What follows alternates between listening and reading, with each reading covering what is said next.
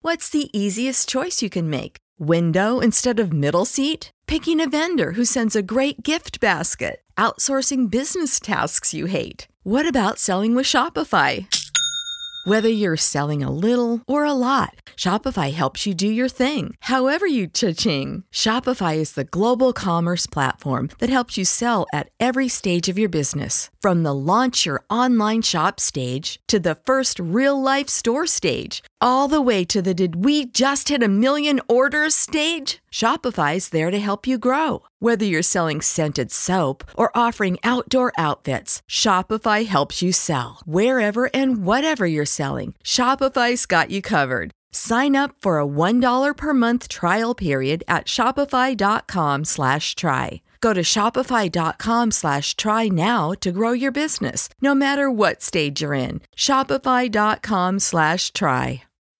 When you need mealtime inspiration, it's worth shopping Kroger, where you'll find over 30,000 mouthwatering choices that excite your inner foodie. And no matter what tasty choice you make, you'll enjoy our everyday low prices, plus extra ways to save, like digital coupons worth over $600 each week. You can also save up to $1 off per gallon at the pump with fuel points. More savings and more inspiring flavors make shopping Kroger worth it every time. Kroger, fresh for everyone. Fuel restrictions apply. Lux presents Hollywood.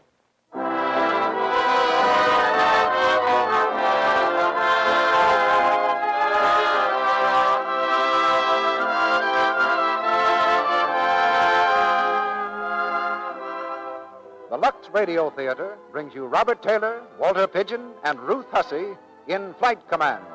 Ladies and gentlemen, your producer, Mr. Cecil B. DeMille.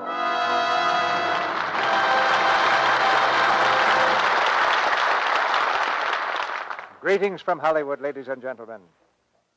In through my office window one day last week drifted the powerful roar of airplanes flying in formation.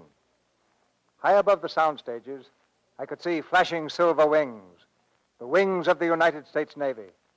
They flew in perfect alignment, as though controlled by one master hand. And in front of me was the story behind that comforting sight, the script of the play Flight Command which you'll hear tonight with Robert Taylor in the part of the Navy pilot. I was just as proud of those planes as though I'd been in command of the squadron myself, because I knew that every throttle was in the hands of a young American with nerves of steel, a modern knight of the sky who rides alone, but not quite alone, because at his right hand is courage, and at his left a thousand horsepower. This is the frontier of the present and the future. And tonight in Flight Command, we bring you the thrilling drama of these young men who've chosen adventure for a career and wouldn't trade jobs with anybody. Our play is adapted from the Metro Goldwyn Mayer picture, and we present the same stars you saw on the screen Robert Taylor, Walter Pigeon, and Ruth Hussey. You know, between rehearsals for several weeks now, I've been spending most of my spare time looking at screen tests before deciding on the final casting of Reap the Wild Wind. That's a very pleasant job, and I've certainly learned a lesson in beauty, because most of those tests were in color. As I sat in the projection room, one thing was driven home again and again. In the glowing color of today's motion picture screen, the girl with a peaches and cream complexion has a head start in the competition for stardom, and that's where Lux Toilet Soap comes in. To be beautiful in color, you've got to be pretty nearly perfect. There's something about color that won't stand for imperfection. And helping to keep perfection perfect is the job of Lux Toilet Soap, both with the lovely ladies on the screen and the lovely ladies off the screen. Now there's a tense and exciting drama waiting for us behind this curtain. So we'll raise it on the first act of Flight Command, starring Robert Taylor as Alan Drake, Walter Pigeon as Bill Gary, and Ruth Hussey as Lorna Gary.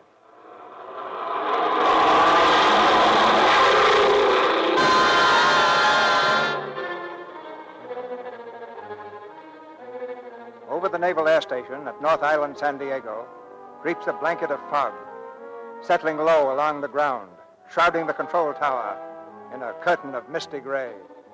Somewhere east of the field, a naval aviation cadet roars through the night, searching for the beam that will guide him home safely.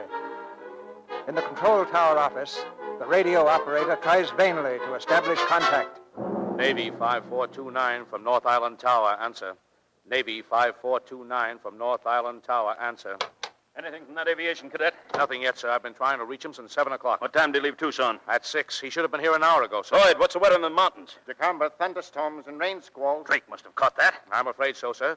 His radio couldn't get through that static. And he's either down somewhere or lost. Keep trying to establish contact. Yes, sir. Navy 5429 from North Island Tower. Any news, sir? That aviation cadet they're sending to replace Curley is overdue. An aviation cadet to replace Curley Wilson? That's a pretty big assignment, sir. I know it. When Wilson cracked up, the Hellcats lost one of the best flyers they ever had. Yes, sir. And now to send us a cadet.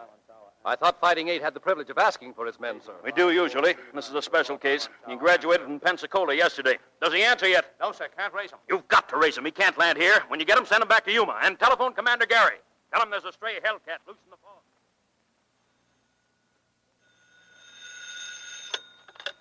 Yes? Lost where? Well, keep after him. I'll be over at the tower in a few minutes. Hello, Bill. Hello, Lorna. Did Janet Wilson get off all right? Yes, I, I put her on the train, so that's over. I thought you'd like me to pick you up. It's pretty late. Can you come home now? Oh, can't do it, dear. Our new cadet is coming in. How was Janet holding up? Not too well, I'm afraid. Oh, she'll be all right. One of these days, she'll find someone to take Curly's place. She loved him very much, Bill. No more than Curly loved her. If she had gone first, he'd have taken it standing up. If my number had been Curly's, you wouldn't have taken it the way she did. You couldn't. I wouldn't bet on that, Bill. Lorna, what's wrong? Oh, I don't know. I'm, I'm just. I know. You're tired. Giving all you've got to Janet Wilson for two whole days and nights, it's like a blood transfusion. Do you mind if I take time out to say you've done a swell job as usual? You take time out and come home like a good husband. I'm sorry, Lorna. There's a kid out there in the fog. We've got to bring him in. You run along. I'll see you just as soon as I can. All right, Bill. Good night. Night, dear.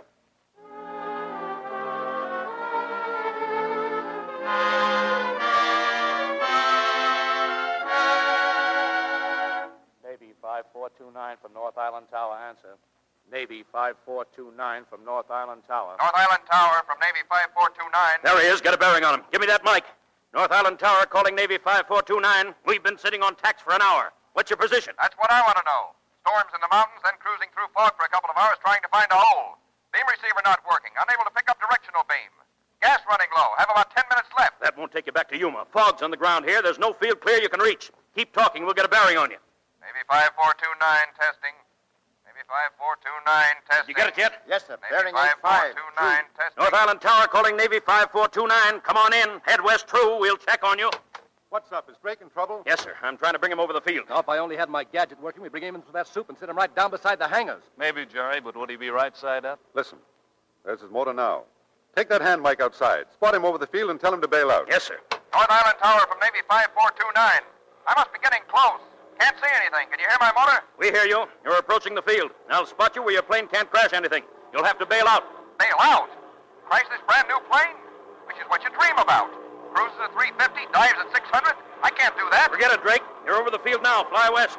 I think I see the field lights. How do I sound? I'm coming in. Stay up there. Circle the field. He's crazy. Thinks he can get down through this. Call the ambulance and crash truck. I've got the field spotted. I'm letting down. He's too far east. He'll hit the control tower. Order him up out of there. Pull up, Drake. Pull up. You're heading for the tower.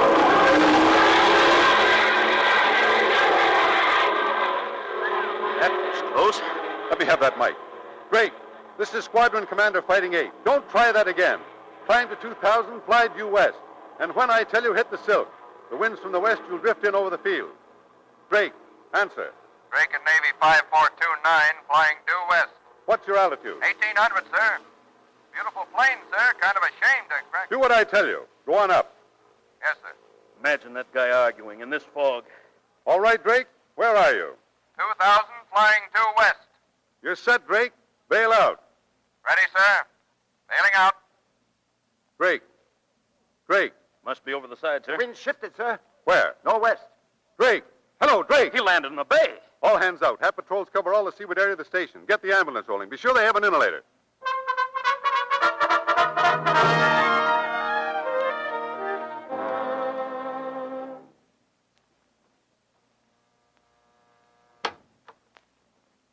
Yes, please? Wonder if I could come in a minute and use your phone. Uh, Oh, oh, excuse, please? I don't want to be excused. I just want to use the phone. Excuse me? No, no, no, come in. Listen, listen. I- I'm an aviator, flyer, Navy, savvy? Who is it, Young? Oh, I'm sorry to butt in like this, but I'm from the Naval Air Station. I just bailed out and landed in the ocean. Could I use your phone? certainly. Are you all right? a couple of minutes ago, I wasn't so sure. I thought I'd landed in China. Young, get a towel. Oh, sure. I get. Tough luck landing in the ocean. it doesn't mean a thing in my outfit. What is your outfit, Mr. Drake, Alan Drake. I'm one of the Hellcats. Oh, oh, you're one of the Hellcats. Yeah, you've heard of the Hellcats, haven't you? Well, yes, indirectly. Best outfit in the fleet. Remember that serum rescue flight to Costa Rica two years ago? That was Dusty Rhodes. He's a Hellcat. And our skipper, Bill Gary, he's tops. But uh, maybe you've met him living near the air station like this. Yes, I, I seem to remember meeting him somewhere. I've certainly heard a lot about him. They say he's got the sweetest wife. Why? Uh, oh, yeah. Then there's Jerry Banning. You He's- seem to know them pretty well. Well, I don't really. I just know about them. See, I'm only out of Pensacola since yesterday. But uh, say, where's that phone if you don't mind? Right there. Thank you. And when you're ready, I'll run you over to the station. Oh, no, I've been enough of a nuisance already. Oh, it's all right. Young, will you get the car, please?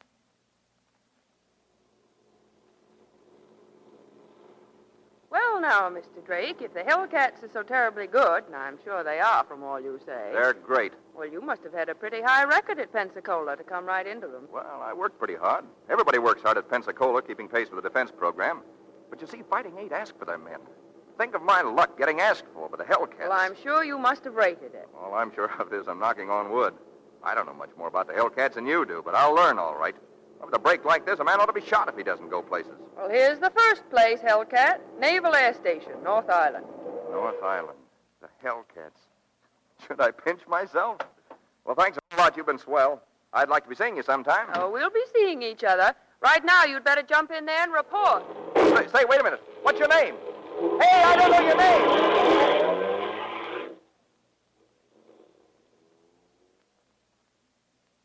Come to us with two things, Mr. Drake a big buildup and no experience. What happened tonight makes the first of those look pretty sick and proves the second. Just what was your idea up there? You heard my order to bail out, didn't you? Yes, sir, but I thought I could bring her in. How could you bring her in? You couldn't see the field lights.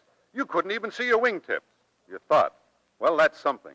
You've got to think in this outfit mostly fast, but first you've got to obey. I know that, sir. I just didn't want to crash the plane, that's all. It's not a matter of what you want or don't want. You had orders. The Navy can build a dozen planes for every good man we can find to fly them. You're no good to his dead. Does that make any impression? Yes, sir. Good. Glad to have you aboard, Drake. Thank you, sir. You're the uh, junior pilot around here, and you're under the guns. So just obey orders and fly the best you can, with your eyes open and your mouth shut. Aye, aye, sir. You'll uh, find a room ready for you in the BOQ. I had some dry things laid out, pajamas and an outfit for tomorrow. You better hit your bunk now. You've got a stiff week ahead. We put you through it before you take your place in squadron formation. Yes, sir, thank you. But uh, do you suppose I could meet some of my new shipmates tonight? We've heard a lot about them at Pensacola. Oh, I, all right. You'll uh, probably find some of them in the officers' lounge. Good night, Drake. Yes, sir. Good night. Oh, and Drake, if it'll make you sleep any better, there isn't a man in the fleet who could have landed that plane tonight. thank you, sir. I'll sleep fine now. Hey, fellas. Hey, I just met him. Just met who, Martin? The cadet, Pensacola. He was going in to report to the skipper. Well, what's he like? Oh, he's a well put up sort of a fella. I'm sort of his hero. Why, did you make a face for him? Well, he seemed a bit shy, so I went up to him and said, My name's Martin. Gosh, you should have seen the way his eyes stuck out and his voice kind of dropped to a whisper. Nice fella he is. What he said, are you Mugger Martin? I guess he'd like to meet the rest of you, too. Maybe we ought to get into our dress uniforms with swords. Uh, now, listen, that guy just fell into the drink in a parachute. Give him a break. We're not going to do a thing to him. I just can't wait to meet a flyer who thinks he can sit down and soup. Used to be that the Fighting Eight picked its own men. Whatever happened to that idea? The skipper says we'll still be able to ask for our men. This is a special case. Suppose this green apple doesn't make the grade. Did we ever keep anyone who didn't make the grade? Hmm. Here it is, fellas. Good evening. My name's Drake. Hoping I'd find some of you up. I'm sorry I messed things up getting in. Hi, Pensacola. I'm Jerry Banning. Glad to know you. This is Payne, Payne. Murphy, Murphy. Lindell, and uh, Martin you've met. Yeah, we met a while ago. Glad to know you. And Mr. Rhodes, our executive officer. Dusty Rhodes. All roads are dusty to a sailor. How are you? And Woodward and Townsend How are and you? Lord. How are you? Well, I guess I don't have to tell you how glad I am to be aboard. Are you? Didn't seem so an hour ago. Why? That landing you tried. We thought you were tired of it all. I think I could have let down through that soup. No. Oh, Well, yeah. if you see up there. Say, Well, Jerry, maybe you're wasting your time with that fog device you're inventing. Oh, Yeah, maybe. Sure, if you want to bring anything in through the fog, just stick Pensacola in the cockpit. You'll get it, Tom. Yeah, new kind of robot. Only this one talks. Oh, wait a minute. After I spotted the control tower, the next approach would have been a cinch. A cinch? How come? Go ahead, Pensacola. Well, uh, having spotted the tower, I, I swing around climbing until I'm on a reverse course, and I hold that for a minute. Then I change course 45 to the right, hold that 10 seconds, then swing left until I'm on my original heading. Yeah? Then what? Well, I'm heading back for the tower and clear of it, so I let down. Pretty soon there's a clear spot in the fog, so I set right down in the middle of it. There's nothing to it. Wait a minute. Where'd that clear spot come from? Did you bring it with you? Me? No. The warmth of the Hellcat's reception. It burned right through the fog. Night, fellas. Uh, wait a minute. I'm confused. I thought we were doing the ribbon. Stitchy, did you walk into that one? Yeah. You know, it looks like we've bought something from Pensacola.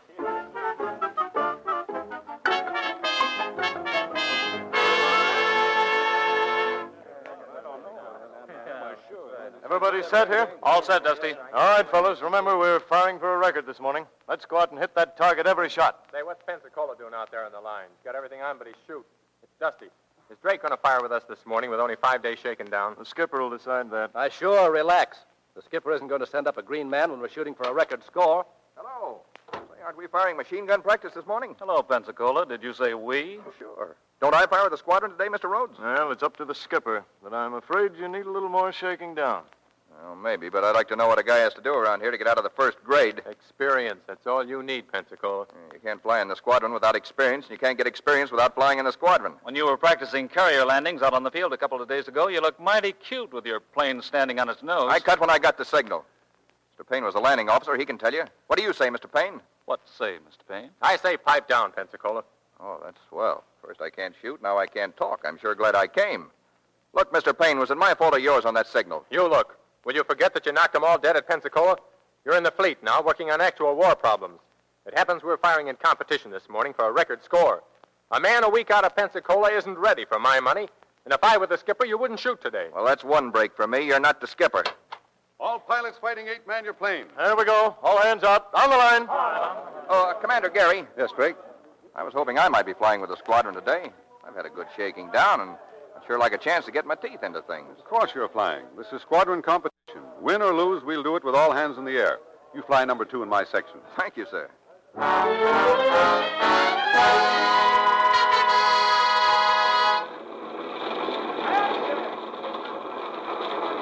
There's the target plane just taking off, sir. He'll be trailing a fabric sleeve up there. It ain't so hard to hit, sir. Shouldn't be. Just like shooting ducks. And don't worry about your score. Take it easy the first time, I always say. Your shipmates will carry you the first practice or two. Pretty good, are they? Good. They've never been beaten. You're going to see real shooting, sir. Maybe we'll all see some shooting. Maybe when that sleeve gets back, you'll be able to cook it for spaghetti.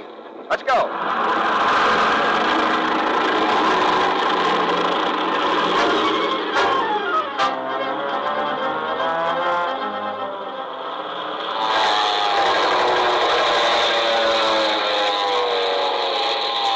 Drake. Drake in plane two. You cut too close to that target last time. Watch yourself. Plane two, aye, aye.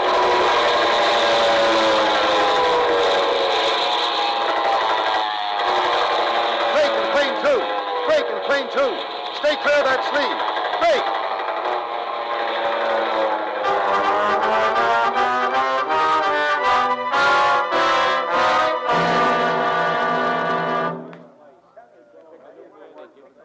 Competitive target practice, final score. Fighting eight, a grand total of zero. What happened, sir? Oh, nothing much. Mr. Drake wanted to hit the target with every shot, that's all, cutting it close.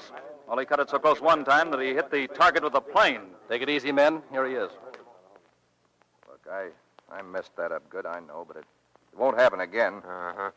You were ready, all right, Pensacola. I said it won't happen again. You said it won't happen again. We're through competition firing till next year. You can't outtalk the scoreboard, kid. If you'd only taken it easy and not tried to shoot that sleeve to ribbons. You didn't have to do all the shooting. We were up there, too, you know. Hasn't anyone in this outfit ever made a mistake before? Yeah, yeah, forget about it. On the first run I did all right. I hit that sleeve plenty. Yeah, and on the second, you mistook it for a nightshirt. You realize you darn near killed yourself? Well, it was our mistake, not his. We should have figured out some way to keep him on the ground. Maybe it was your mistake for asking for me in the first place. Ah, ah. Hey, wait a minute. You ask for your men, don't you? Mostly. Well, then you asked for me, didn't you? Didn't you? Now, what's the difference? Who asked for who? Come on, who's going to chow? Wait a minute. I want to get this straight. Was I asked for in this squadron or wasn't I? Tell me, was I asked for? Well, Pensacola, since you're so demanding, no. I see. Well, it's nice to know where you stand, anyway. Thanks.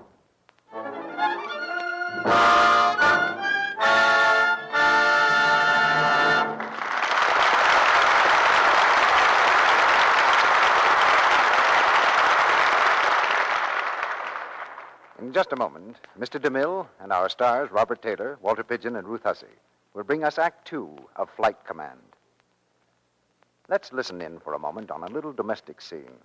Mary and Joe Rogers are getting ready to go to a party. Help me decide what to wear tonight, Joe. This pink crepe or this turquoise blue? Which do you think looks better on me? Well, hold the pink one under your chin so's I can see. Uh, now the blue. Oh, Gosh, I don't know. You decide, dear. I like 'em both. Oh, a big help you are, Joe Rogers. Is it my fault, darling? You always look good, whatever dress you wear. Well, it's a safe bet Mary's lovely, smooth complexion has lots to do with her young husband's admiration. And it's a safe bet again that Mary wants Joe to go on thinking she always looks nice. So she sticks to a simple daily complexion care that she's found really works active lather facials with Lux toilet soap. She says, I love the way Lux Toilet Soap's active lather removes dust, dirt, every trace of stale cosmetics. Leaves your skin feeling smooth, looking so fresh. With daily Lux Soap facials, you can be sure you're giving your skin a real beauty care. These facials, women tell us, are so quick, so easy. Here's all you do pat the rich Lux soap lather lightly into your skin, rinse with warm water, then a dash of cool, and pat the face dry with a soft towel. Now your skin feels smoother and looks so fresh. I hope you'll try this Lux Soap beauty routine for 30 days. Then you'll be using the same care that famous screen stars like Claudette Colbert and Barbara Stanwyck here in Hollywood use regularly. Get three cakes of gentle Lux toilet soap and start your beauty facials tomorrow. Now, our producer, Mr. DeMille. Act Two of Flight Command, starring Robert Taylor as Alan Drake, Walter Pigeon as Bill Gary, and Ruth Hussey as Lorna.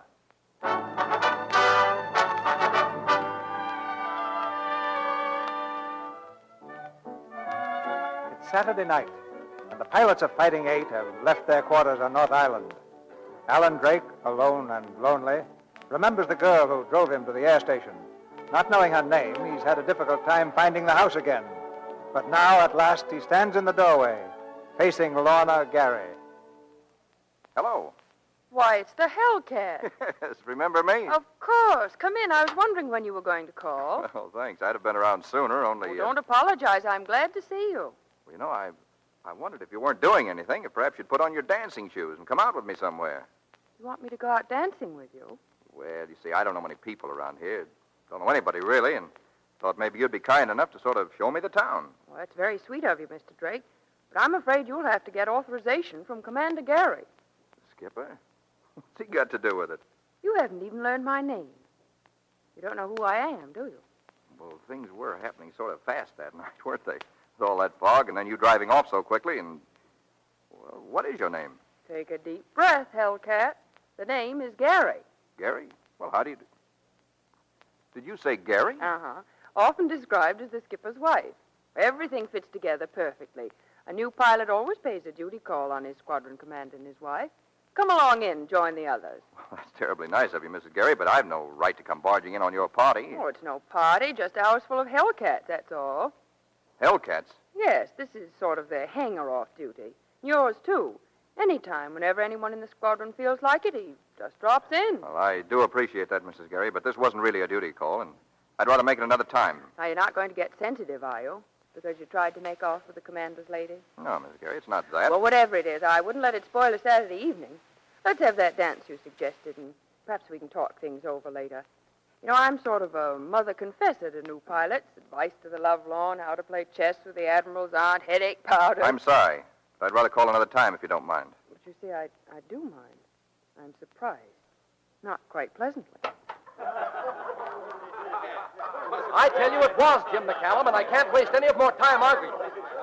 Hi, Pensacola. How are you? Hello. Jerry, you're not leaving. I can't hang around here all night wrangling with those apes. Got work to do on the fog device. Well, wait a minute. Mr. Drake, maybe you can help my brother. He- He's having an argument with the boys. Your brother? Jerry Banning? Of course. Anything funny about that, Pensacola? No, but I'm sure learning things tonight. Look, Mr. Drake, do you know what English pilot bombed three bridges back of Dunkirk, making possible the evacuation of four divisions? Yeah, who was it? And was he alone? All alone. It was McCallum, the New Zealander. James McCallum. Right. Oh, I knew it was. So did I. You must come inside and back us up, Mr. Drake. Yep, got to settle this argument tonight. I've got a new one to start first thing in the morning. Hey, Mugger, here's Pensacola, the Flying Almanac. He says it was McCallum alone. Uh, Ah, hiya, boy. Hello, Drake. Good evening, Commander Gary. Just make yourself at home. You'll find a drink over there. Thank you, sir. Now, tell Martin it was McCallum, without Patterson. McCallum what? Bridges, Dunkirk. Oh, oh yes, it, it was uh, it was James McCallum. With his plane full of bullet holes, he got back to Dover and crashed, broke his leg. You're right, no doubt about it. McCallum from New Zealand. Well, then why did you say it was Patterson? Just to make you get red in the face, Jerry, that's all. They's turning the heat on. How are you, Pensacola? I'm fine. Sit down, Drake. Glad to see you aboard. I'm glad to be aboard, sir.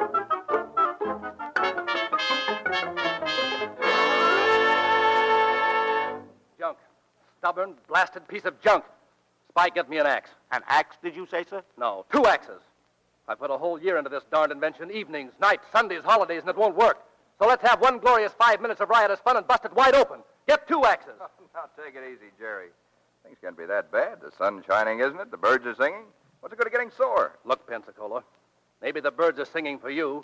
You're a hellcat, full fledged, on the ground and in the air. Great.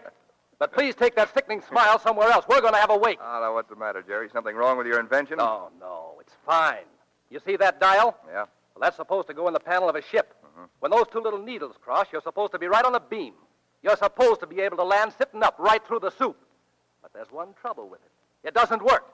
So just stand back while I kick it to death. Wait a minute, wait a minute. Don't get all lathered up over some little bug in the thing. You don't want to smash it until you've checked everything over. There might be a loose connection. You think I'd take it up for a final clear weather flight test without checking it over? I triple checked. The direction needle still won't stay on the fre- reference line. It's got the creeps all over the dial. Well, there just must be something wrong then. Now, that's quite a deduction. Listen, let me get in there and look it over. Sounds like interference on your frequency. Well, you get out of here. maybe I can fix it. Fix it? After I've worked a year, you're going to fix it. What do you know about radio beam transmission? Well, when I was a kid, I was always fooling around with radio. Had a wildcat set in the barn, always butting in on the commercial stations. I know a lot about interference. You certainly do. You. Say, wait. Hmm? Shut up a second. No, no, don't shut up. Go on talking. Babble. Say something, anything. Well, we're only 15 miles from the Mexican border, aren't we? Twelve miles. What of it? Well, you've checked everything else around here. What if there were some Mexican kids fooling around with amateur radio sets the way I used to do, sending signals, butting in on the regular wavebands, setting up interference? Well, maybe Shut up a the- minute. Well, here's the axe, sir. What? What axe? Well, see, you ordered an Drop a- it. We're going to pull out the panel. Mr. Drake's double crossed me and has an idea. Stand by, Pensacola. Roll up your sleeves and keep talking.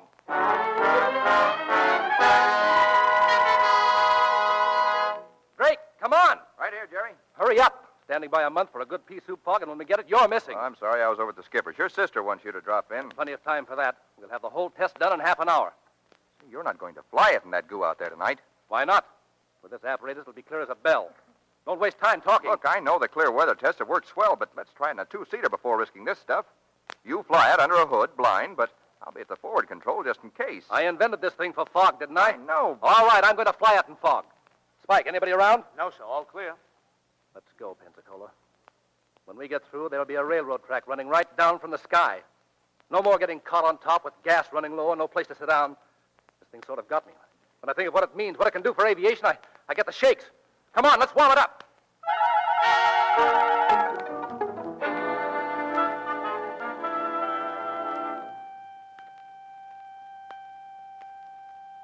Hey, Spike, is that transmitter working all right? Fine, sir. He must be getting our signals right now. It's as black as pitch up there. I haven't heard him for ten minutes. Well, he was going out across the bay. He'll be coming back any second now. Keep your ears open and keep your eye on that transmitter. Yes, sir. I think I hear him, sir. Quiet. That's him, all right. Come on, Jerry, right down that railroad track. Drake, is that a plane up there? It isn't a hummingbird, sir. Who is it? What's he trying to do? Lieutenant Banning, he's testing a fog landing device. He can't do that. He might kill himself. So might the Wright brothers at Kitty Hawk. Have the ambulance and crash truck stand by. He's turning. He's coming in. He's way off to the geez, hope he isn't so sure of that gadget he left his chute home. He's got his chute, but he won't need it. He's just just lining things up. I'm not worrying. Well, I am.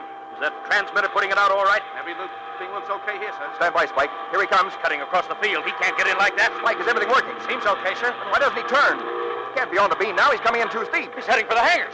Pull up! Pull up, Jerry! Out He's gonna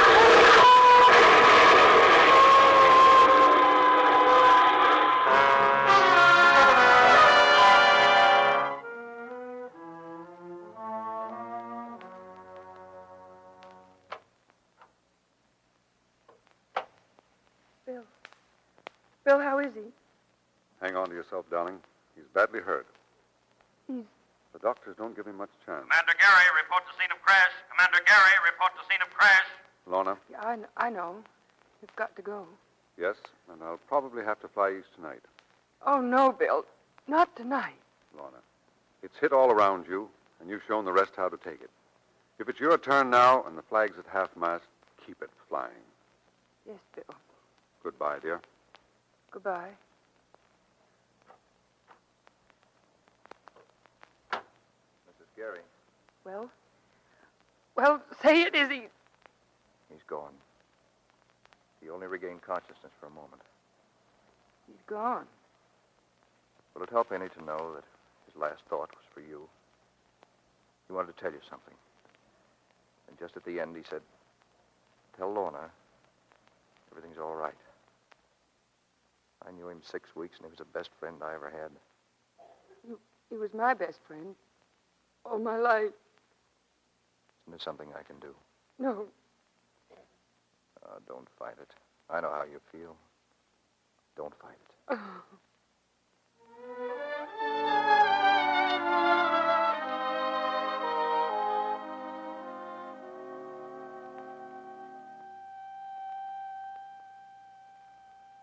Well, how's she working, Mr. Drake? Shut it off, Spike. That's all it needed. A couple of condensers and a change in frequency.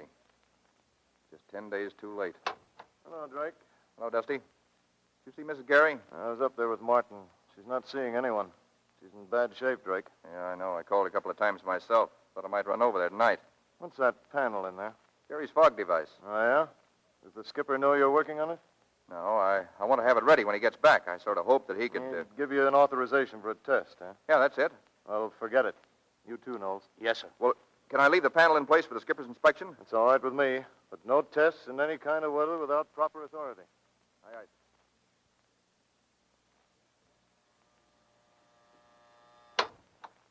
Good evening, Jung. Oh, oh, good evening. Mrs. Gary at home? No, no, sir, no home. May I wait? Oh, lady, no come home for a long time. Oh, I see. Well, I found something down at the hangar I think she'd like to have. I have nothing much to do. Don't mind waiting an hour or so. Oh, please, mister, no good wait. Mrs. Gary, no see nobody. Tell me something. Is, uh, is Mrs. Gary taking Mr. Banning's death pretty hard? Oh, yes, sir, very hard. Mr. Drake, when Commander Gary come back? Soon? I don't know. Look here, Jung. How is Mrs. Gary? Oh, ever since Mr. Banning dead, Mrs. Gary no see nobody. No eat, no sleep, sometime walk on beach all night. She there now? Yes, sir, she there. Thanks.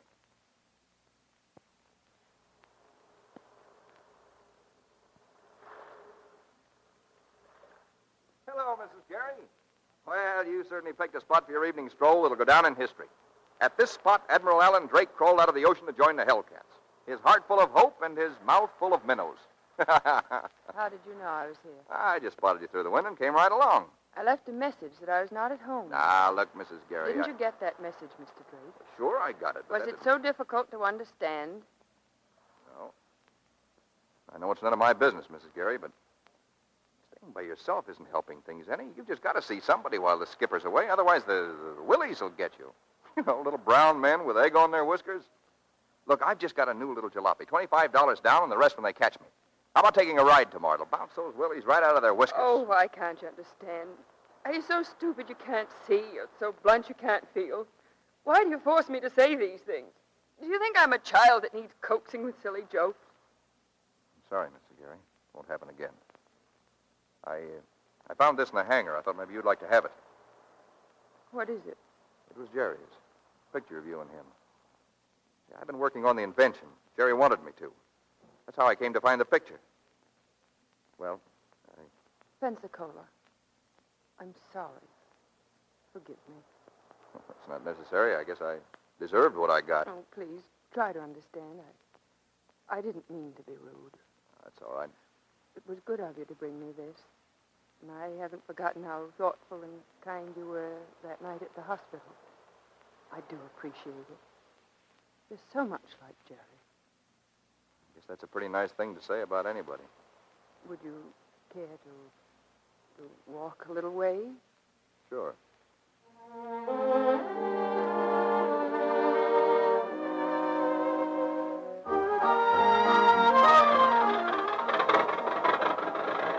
How do you like the jalopy? Lovely! Four wheel brakes. Four wheels, too. How about some tennis today? I'll give you three games and trim you into the bargain. You're on, lady.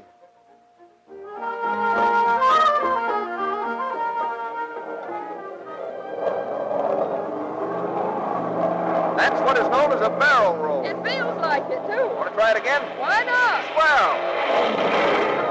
Uh, This trick's never been done by anyone in his right mind. Now watch. I've been training these spoons until they're almost human. I take one in each finger, then I lift them up. Sorry, it didn't work. Anything wrong, sir? yeah, your spoon skid. Customer speeding his soup's liable to have a nasty accident. I'm sorry, sir. Can I get you something else? Small brandy, uh, two brandies. Thank you, sir. Having a good time, Miss Gary? Oh, wonderful. You've been grand to me all week. I, I don't know when I've ever had such a good time in my. What's the matter? Hey, what is it, Lorna? I thought we'd bounce those willies right out of business. It's not the Willies. Did I w- worry you, spilling those spoons all over the place? No. Oh, come on, Lorna. What is it? Take me home. What you No, don't ask any questions. Uh, Take me home.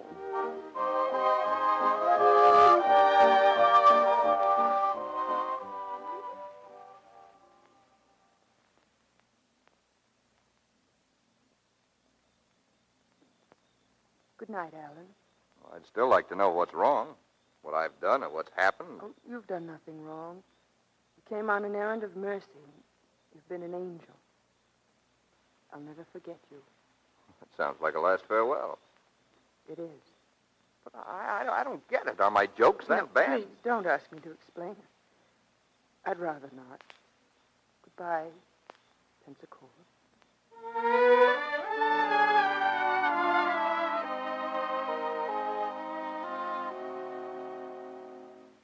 Lorna! Lorna, where are you? Lorna! Oh, hello, darling. Hello, Bill. Oh, it's wonderful to be home. How are you? Not too good, I'm afraid. Oh, I'm sorry. I wondered why you weren't over at the island to meet me. Bill, I'm going away. What? Where? East, home. Will you get me a reservation on the plane?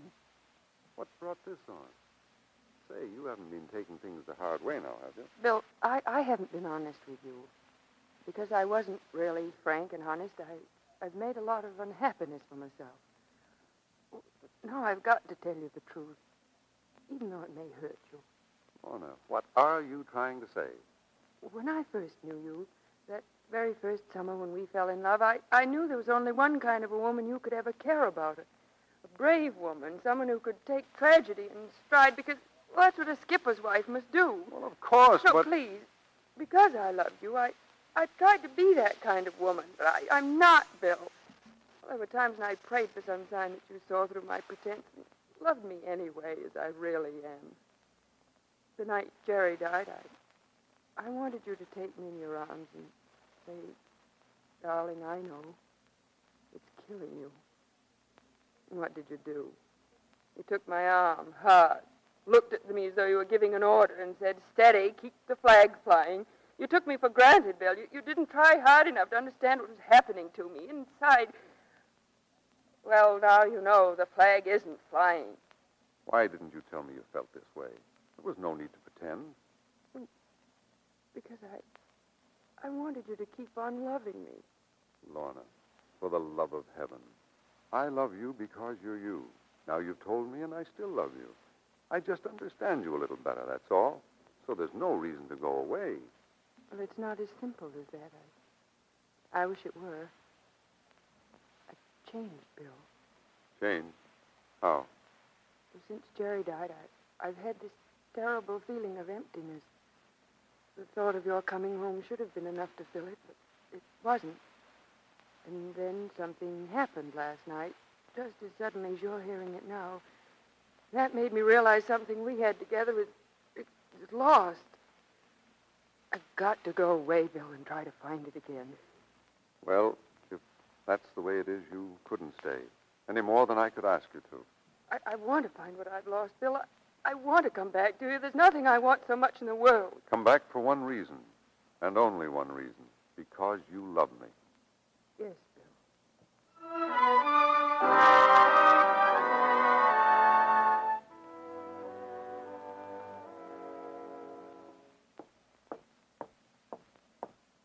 Oh, Mr. Drake, Yes, Spike? Lieutenant Rhodes says, can he see you in the lounge? Thanks.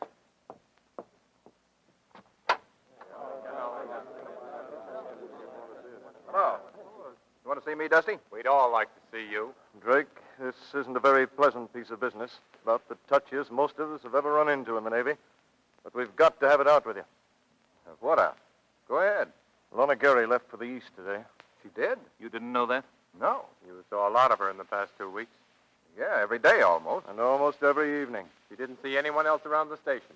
Any of the wives or any of her friends here in the squadron. I know she didn't. What about it? It wasn't a pleasure trip Mrs. Geary took today. We don't know when she's coming back. We don't know that she is coming back. Hey, what is this? What have I got to do with it? Drake, I've cruised with Bill Gary a good while. I was best man at his wedding. I've never seen two people happier than they were up to two months ago. And I've never seen a man busted up so badly as he is today. You know why Mrs. Gary left? No, and I don't think it's any of my business. Or any of yours. Wait a minute. Don't get on your high horse. Why shouldn't I with you people suspecting me of a thing like this? We are suspecting you, and we've got to know one way or the other. And if we're right, you don't belong in Bill Gary's squadron. Bill Gary's been my skipper as well as yours. He's been my friend. But you don't have to bother finding out whether your suspicions are right or wrong because I'm getting out. I wouldn't fly with a crowd who can suspect me of a filthy trick like this if it was the last squadron in the fleet. You can have my share. You can take the Hellcats and drown them in the bay.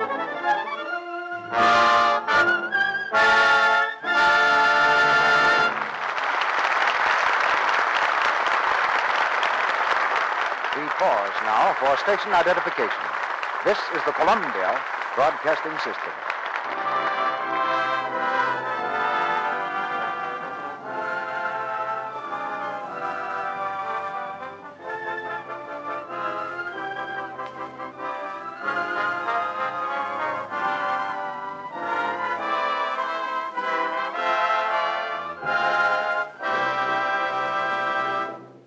In a moment, Mr. DeMille presents Robert Taylor, Walter Pigeon, and Ruth Hussey in Act Three of Flight Command.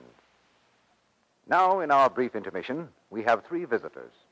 Three women who, like most of you, are enthusiastic about the product behind this program Hollywood's favorite beauty care, Lux Toilet Soap.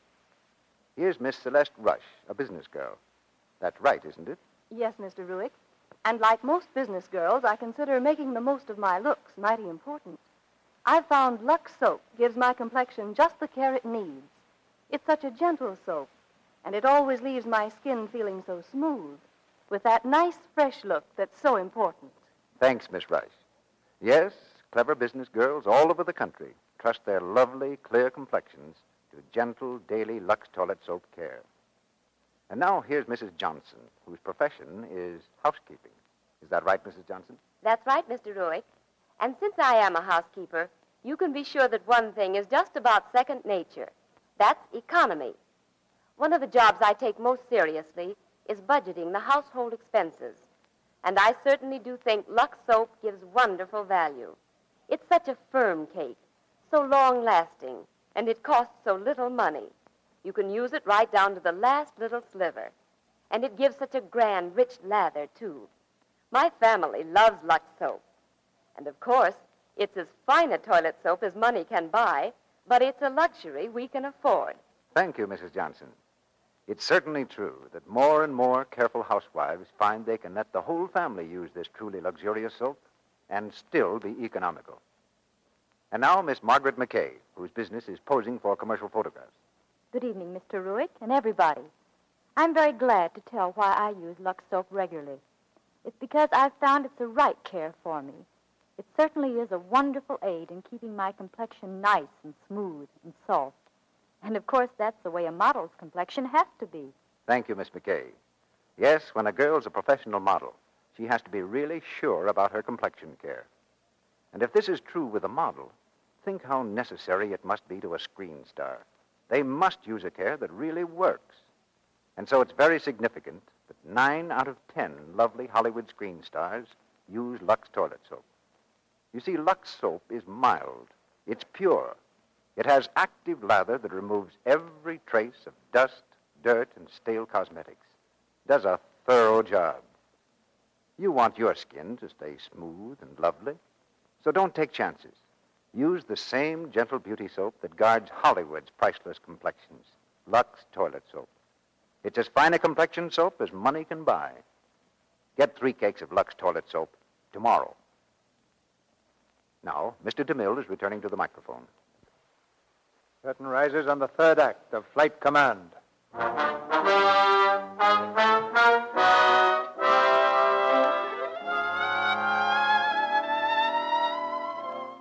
Held in mistrust by the men of Fighting Eight, Ensign Drake sees only one course open to him. Early the next morning, he stands in Commander Gary's office. His face is grim and set. Quietly, he lays a paper on the skipper's desk. What's this, Drake? My resignation, sir. I'm getting out of the Navy. Getting out. When you checked in here, Pensacola, you loved the Navy. You sat right here in my office one morning and told me how you'd rather fly with us than eat. You still would for my money. Come on, tear this thing up. I have no intention of tearing it up, sir. You've got the makings of a great pilot, Drake. The Navy can use you. And there's a lot more to it than you've learned in these few weeks. There's loyalty, for one thing. And loyalty isn't a one way street, it goes both ways, down as well as up. We fight like blazes for the skipper, and the skipper fights like blazes for the men. But we're all fighting for the same thing the Navy. America's front line. You get discouraged sometimes, sure. You get cold and wet and so tired you've got nothing to hang on with but your teeth. You wonder why in the devil you ever wanted wings. But as you're circling the carrier waiting for your turn to land, when the flagship hoists the signal, well done, Fighting Eight, it does something to you inside. Duty well done. For a man, that's the best in the book. I've submitted my resignation, sir. Are you going to act on it? Just what is the matter, Drake? Hellcat's too tough for you? Okay, sir. Let it go at that. The department hasn't been approving resignations for reserve ensigns, but if you insist. I do, sir. I'll forward it to Washington. But we've got a movement order today. Extensive maneuvers off the coast, probably several weeks. You can't get away before that. That's a good finish, sir.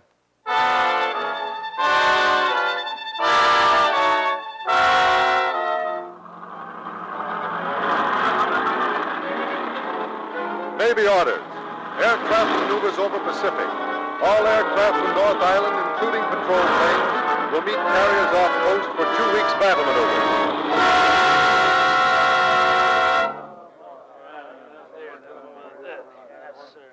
And I'm glad these two weeks are over. They're making them tougher and tougher. Well, relax, boys. We'll be home tomorrow. Oh, I've worn a chute so many hours, my stern feels like a waffle. Join the Navy and see the world through a bomb sight. Uh, combat flying ain't so hot. Keeps your stomach in a constant state of astonishment. Fighting eight, mechanics, start all engines. Did you hear what I heard?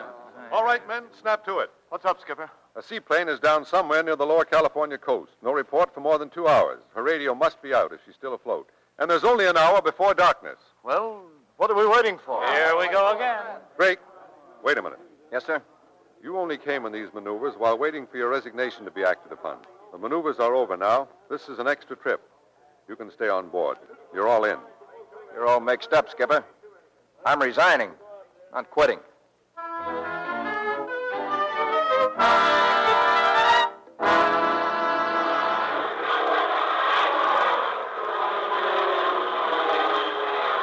Commander aircraft from Commander Fighting Eight. Commander aircraft, aye, aye. Go ahead, fighting eight. Fighting Eight took off from carrier to search, flying east at 1,000 feet, speed 300. Armed scouting line, report anything sighted. Destroyer patrols are in search area. You are not to attempt rescue.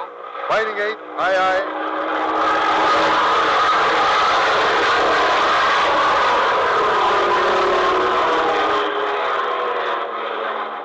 Drake in plane two to Commander Fighting Eight. Go ahead, plane two. Skipper, I just saw a Veery start in the Senate. Fighting eight, fighting eight. Change course to south. Fly at 500. Keep close lookout for lights of plane on water. Report anything sighted. Don't answer.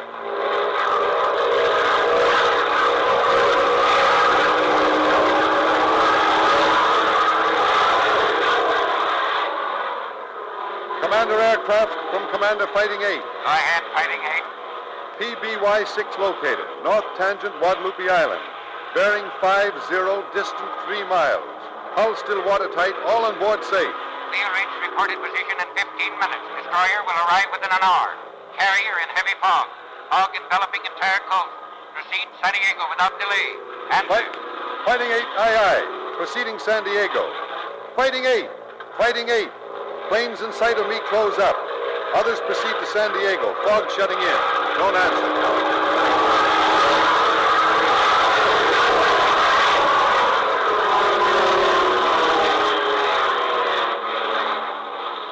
Fighting 8, fighting 8, stay closed up. What the? Calling Fighting 8, disregard my movement. Motor quitting. Coast, plane 10. What's it seem to be, Skipper? Broken oil line. I'll have to land on Guadalupe Island. What's that mean, Skipper? It's a tough one to shoot with a dead stick. No planes are to attempt to land. Get started for San Diego, Dusty. There's no gas to spare. Plane 10, aye aye. We'll start the minute you're safely down. Plane two. Drake in plane two. What are you doing? Get back in formation. Drake in plane 2, I'm going to follow you down. Plane two, carry out orders. No planes land. Watch it, Skipper. Skipper, watch it!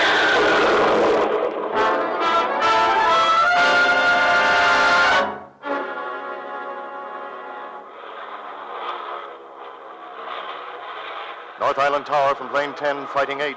Commander Gary forced down on Guadalupe Island, apparently injured. Drake in plane 2 landed safely and is giving first aid.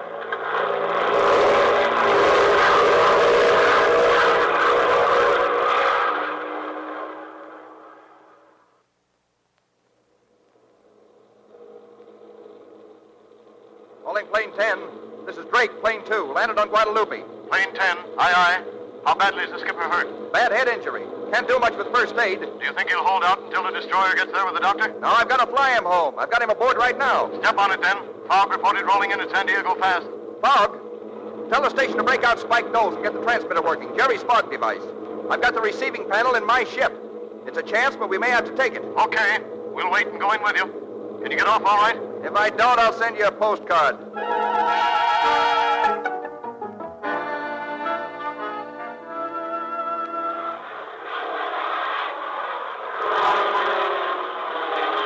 Fighting 8 from Drake, plane 2. Take off okay, heading home. Fighting 8, take positions on plane 2. Drake has fog landing device. Take close V formation on Drake. Stick tight, wing to wing. That okay, Drake? Plane 2, aye aye. Okay, Drake. You're up in front. You're carrying the ball, mister. Aye aye. North Island Tower for Fighting 8. We're bringing in Commander Gary.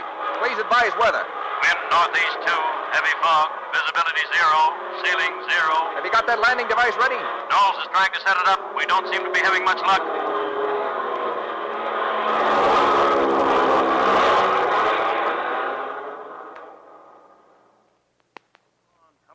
Mike, get that thing working. I'm trying. Hurry up, Spike. They can't land in this soup. They must be almost out of gas. I don't know, Matt. Well, what's the matter? The last time we tried out, everything worked okay. Sure has conked on us now. Maybe there's a short somewhere. Check the wiring. I did. I'll check it again. Give me that hand, Mike. I'll keep him in touch in case. Listen. Hear 'em? They're over the field. What do you say, Spike? What do you say? Give me another minute. North Island Tower to Fighting 8, Plane 2. Plane 2, aye aye. Listen, we can't get the thing working. You may have to bail out. Bail out? What about the skipper? He can't bail out. Listen, you've got... It's working. Tell 'em to come in. Great. It's working. I've got it. We're coming in. Fighting 8. Fighting 8, stay closed up. We're on the beam. Right behind you. Spike, keep that railroad track open. Cutting off now. Here we come. Aye, aye. Spike, how does it look? Can't tell yet. Stand by and pass truck and ambulance. Here they come. They're too far over. Break, break, and plane Let two. him alone. Let him alone. He's on the beam. He's all right. There he is. See him? Bring him home, Mr. Drake. Bring him home. There's the one for two, three, four, five. They're coming in. He's bringing them home. All of them. All of them.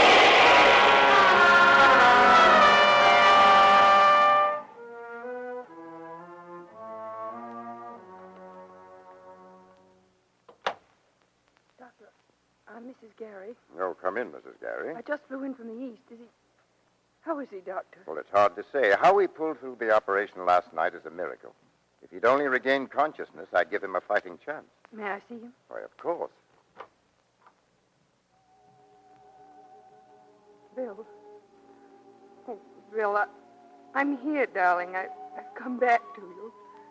Hear me, Bill. Look at me, darling. Lorna, Bill, Lorna, you got my letter? letter? No, darling, I. I'm going to resign from the Navy. Maybe then we can be together. Darling, you're not leaving the Navy. You belong in it. And I belong with you. Will you. Will you be happy? I am happy. You've pulled through. I, I'm home, Bill, beside you. Do tears help? Yes, darling.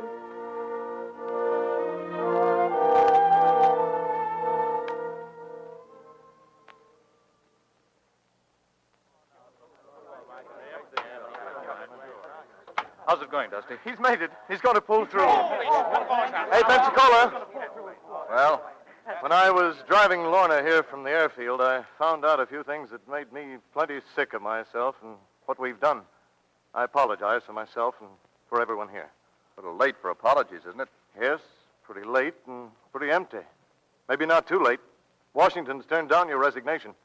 We're going to be flying together for a long time, and maybe we can make it up to you. You're a born Hellcat, Pensacola, and we're going to hang on to you. Come on, Pensacola. Give in. What do you say, mister? I'd like to stay. Swell. Glad to have you aboard, Drake. Yeah, yeah, we sure are. Glad to have I'm glad to be aboard.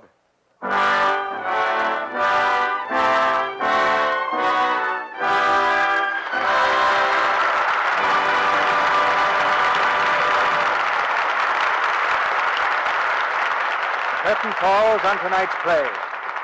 But at this very minute, from Pearl Harbor to Pensacola, the sky dogs of the fleet, the eyes of the Navy, are keeping their eternal vigil.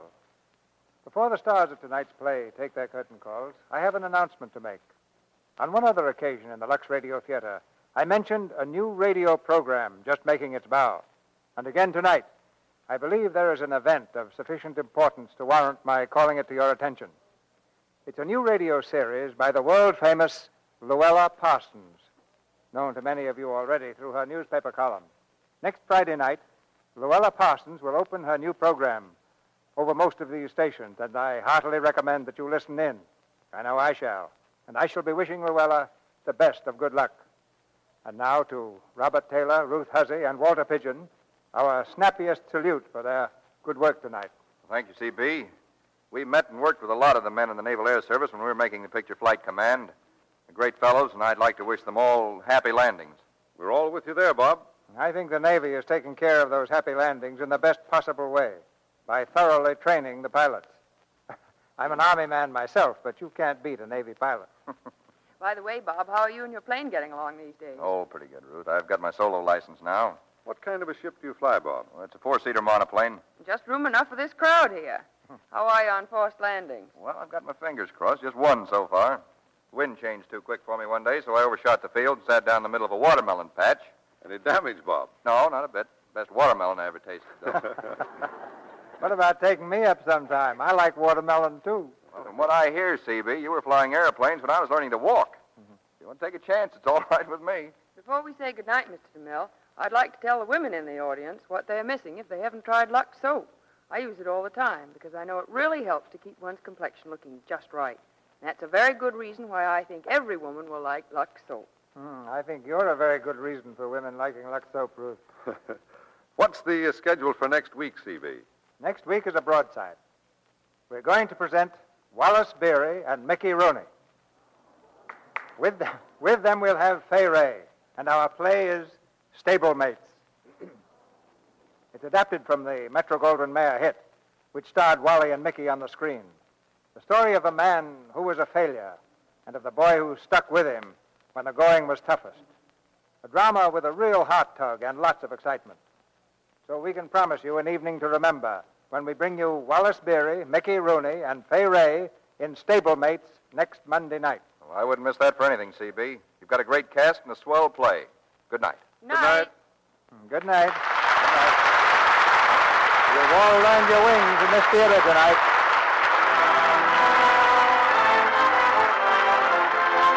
Our sponsors, the makers of Lux Toilet Soap, join me in inviting you to be with us again next Monday night when the Lux Radio Theater presents Wallace Beery, Mickey Rooney, and Fay Ray in Stablemates.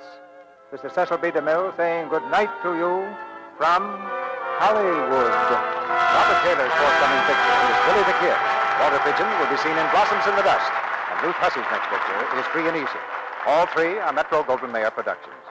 Heard in tonight's play were Tristram Coffin as Jerry, Ted Bliss as Dusty, Red Mackay as Martin, Bob Burleson as Stitchy, Edward Marr as Spike, Robert Strange as Lloyd, Lou Merrill as Officer, Wally Mayer as Jung, Griff Barnett as Admiral, Charles Seal as Mechanic, and Ann Tobin as Waitress. Our music is directed by Louis Silvers, and your announcer has been Melville Roy. This is the Columbia Broadcasting System.